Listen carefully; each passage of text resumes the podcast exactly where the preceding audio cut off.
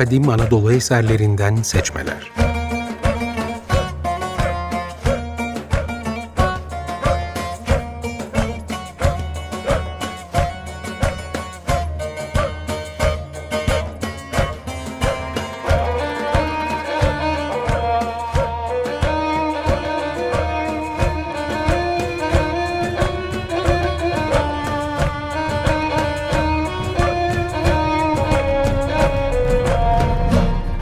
Hazırlayan ve sunanlar Gülnar Mimaroğlu ve Haluk Mimaroğlu. Battazandi Vasili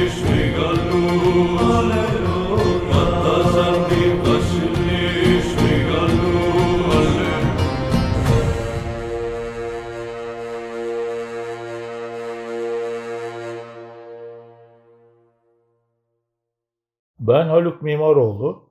Kızım Gülnar'la birlikte bu hafta sizlere Nikomedyalı Arianos'un İskender'in Seferi adlı kitabını tanıtacağız.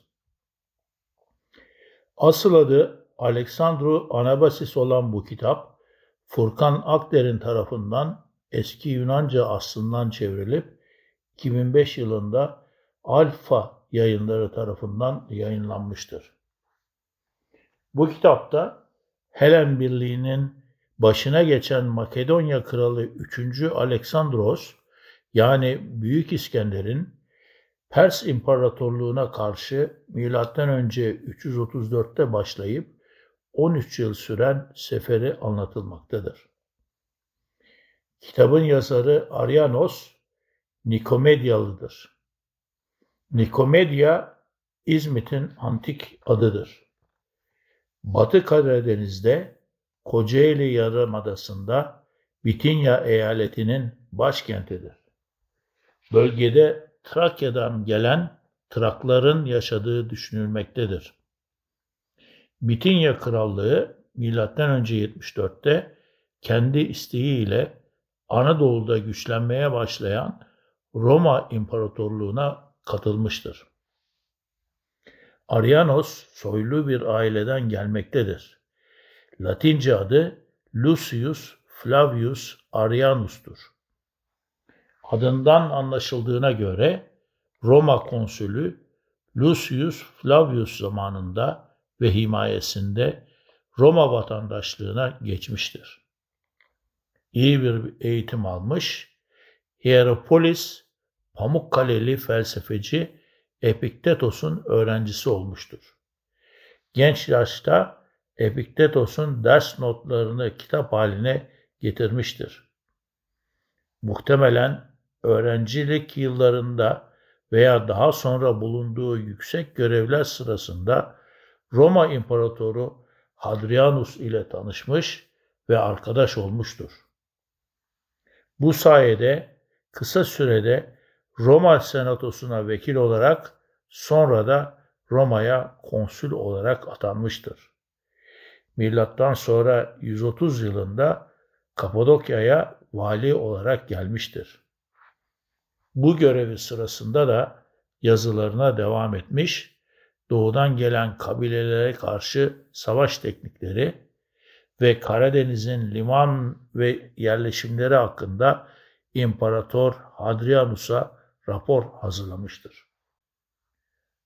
Arianos'un İskender'in Seferi kitabını milattan sonra 140'larda yazdığı düşünülmektedir. Bu dönem Roma'nın Helen hayranlığı dönemidir. Arianos da Helen hayranıdır. İskender'in hikayesi büyük ölçüde Xenofon'un Anabasis, on binlerin dönüşü hikayesine benzemektedir. Xenofon bizzat katıldığı hikayeyi teri soğumadan anlatırken Arianos sefere bizzat katılanların yazdıklarından yararlanarak neredeyse 500 sene sonra yazmıştır.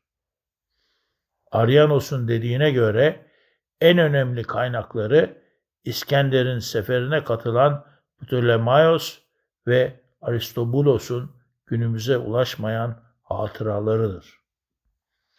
Arianos eserini yazarken Xenofon'u örnek almıştır.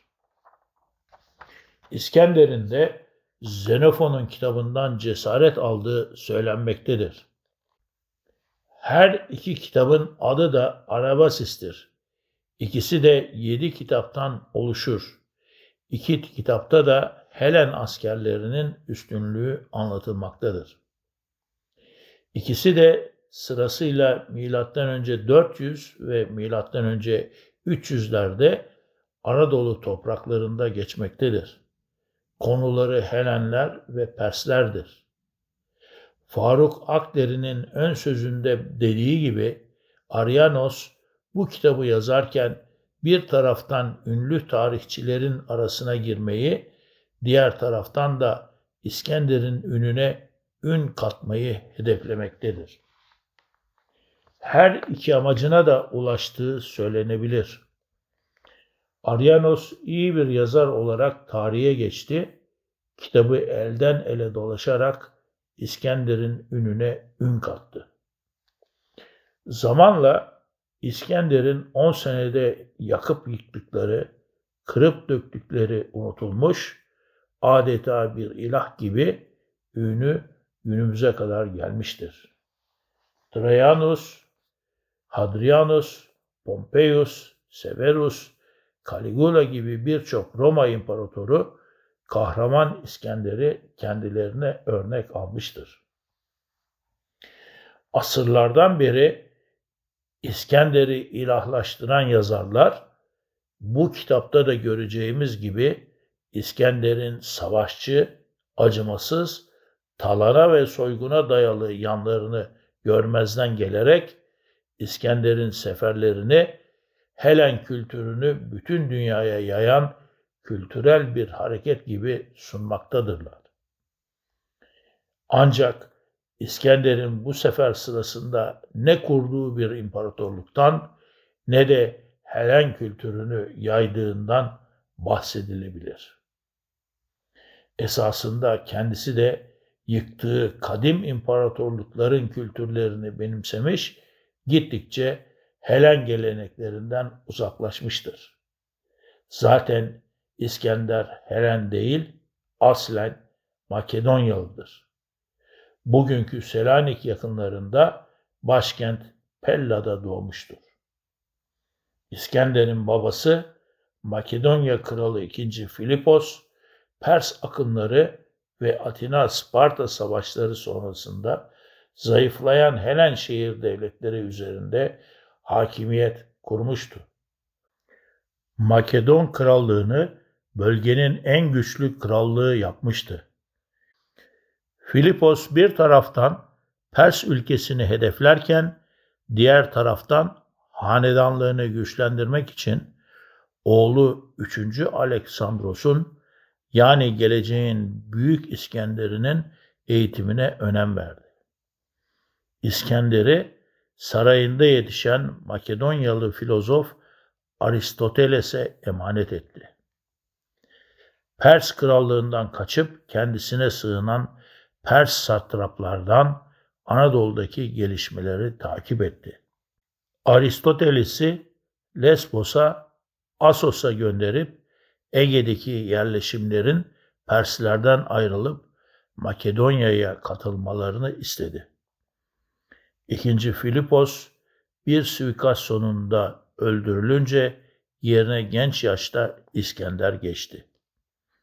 Filipos'un ölümünü fırsat bilip dağılmak isteyen Helen birliğini İskender tekrar topladı.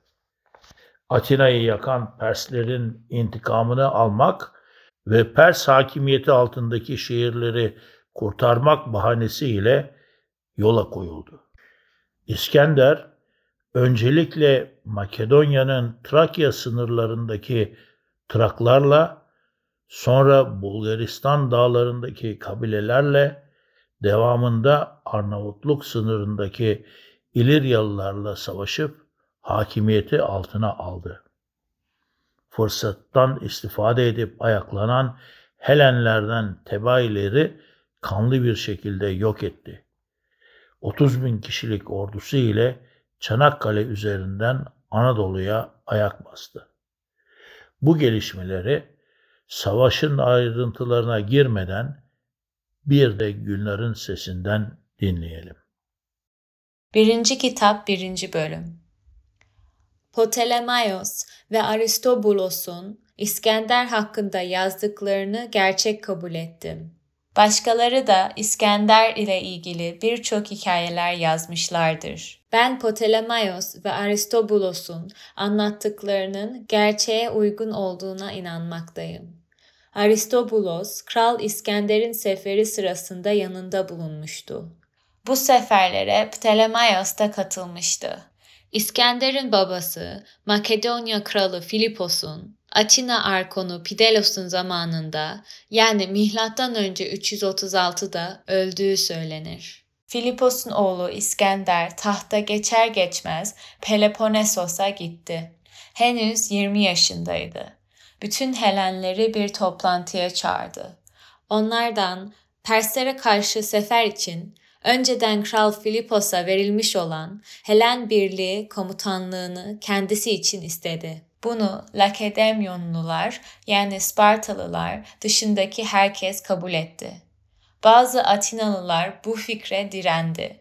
Atinalılar İskender'in ilk saldırılarında telaşa kapıldılar. Ona Filipos'a verdiklerinden çok daha fazlasını vererek saygı gösterdiler. İskender Makedonya'ya dönünce Asya seferi için silahlanmaya başladı. İlkbaharla birlikte önce bugünkü Bulgaristan civarındaki Triballiler ve bugünkü Arnavutluk civarındaki İliryalılara karşı sefere çıktı. Sonra sahildeki Amfipolis'ten yola çıktı ve bağımsız Trakya kabilelerinin üzerine saldırıp 10 gün sonra Haimos yani Balkan dağlarına vardı. Dağlara doğru uzanan boğazlarda Trakyalı kabileler ona karşı geldi. Trakyalıları geri püskürttü. Hepsi silahlarını atarak dağlardan döküldü.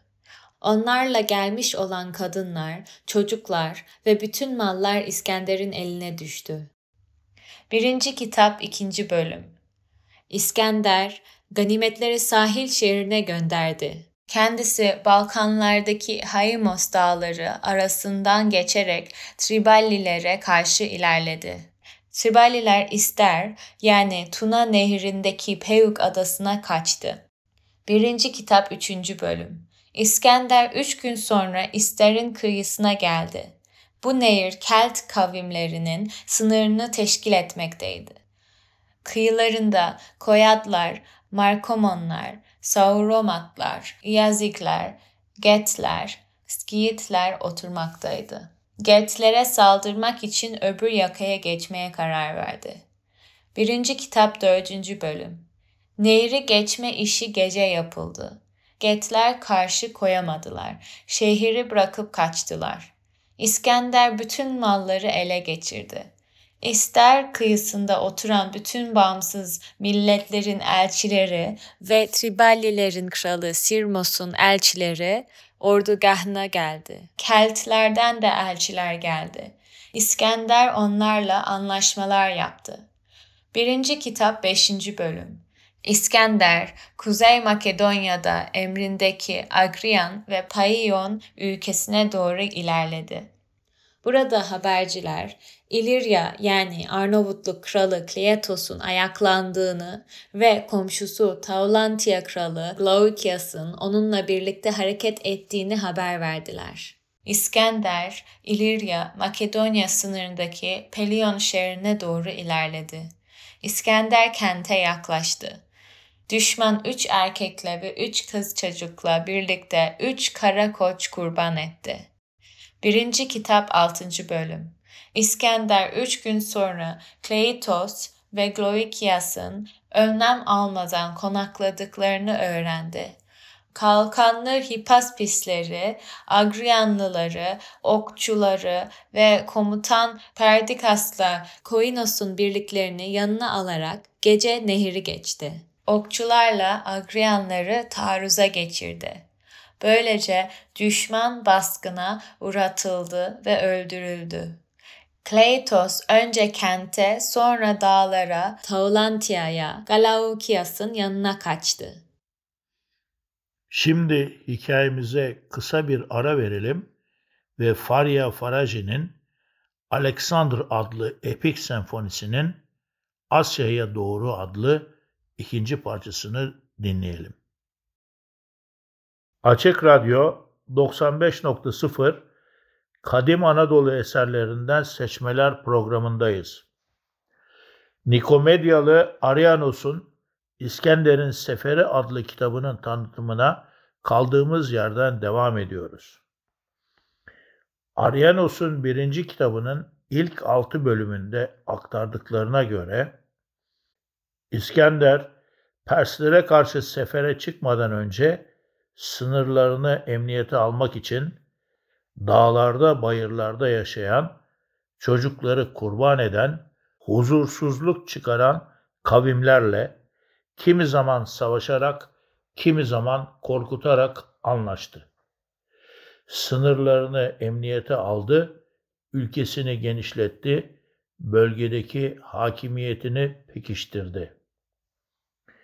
Bu sıralarda güney sınırındaki Helen Birliği'nden Tebailer fırsattan istifade edip Makedonya boyunduruğundan kurtulmak için ayaklandı. İskender Tebai isyanını acımasızca bastırdı. Sözde birlik içinde olan Helenler birbirine düştü. Hikayenin devamını Arianos'tan dinleyelim.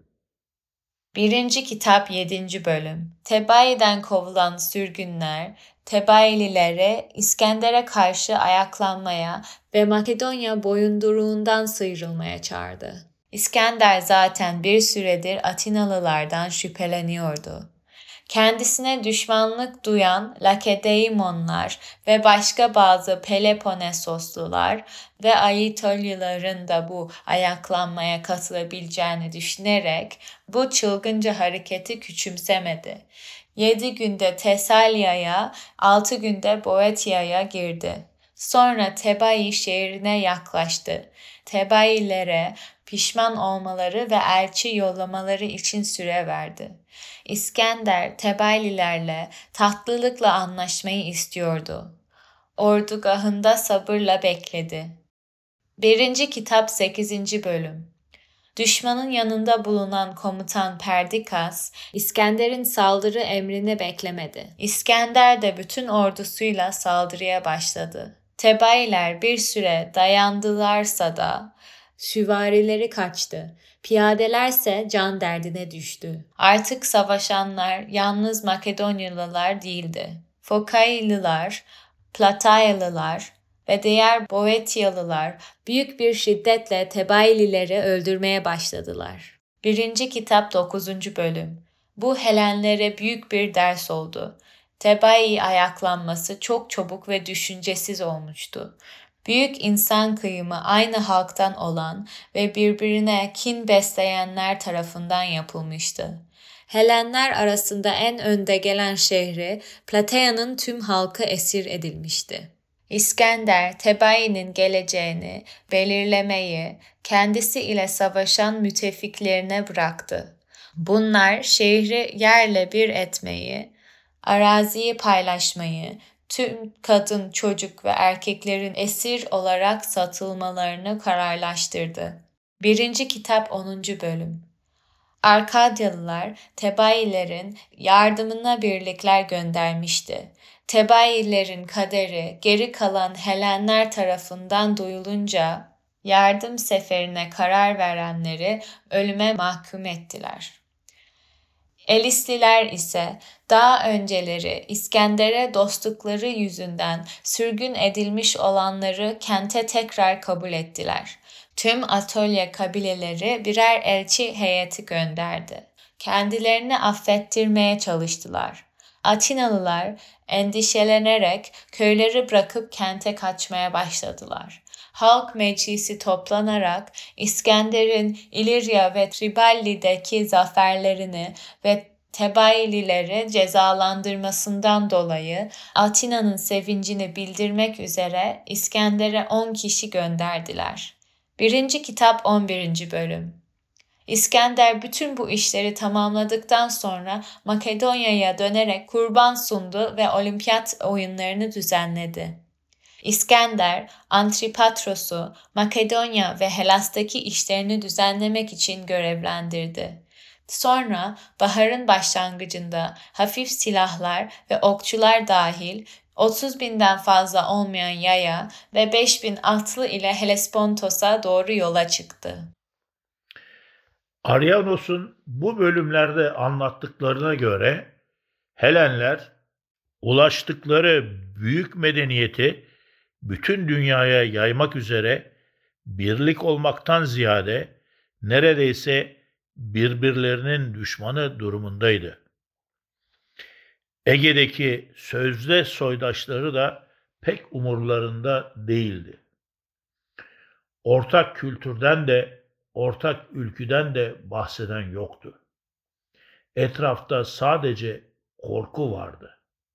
Yazarların sözde Helen Birliği diye bahsettiği birlik, bu bölümlerde anlatılanlara göre Makedonya kralı 3. Aleksandros'un etrafa saldığı korkunun neticesinde sinen kavimlerden meydana gelmekteydi.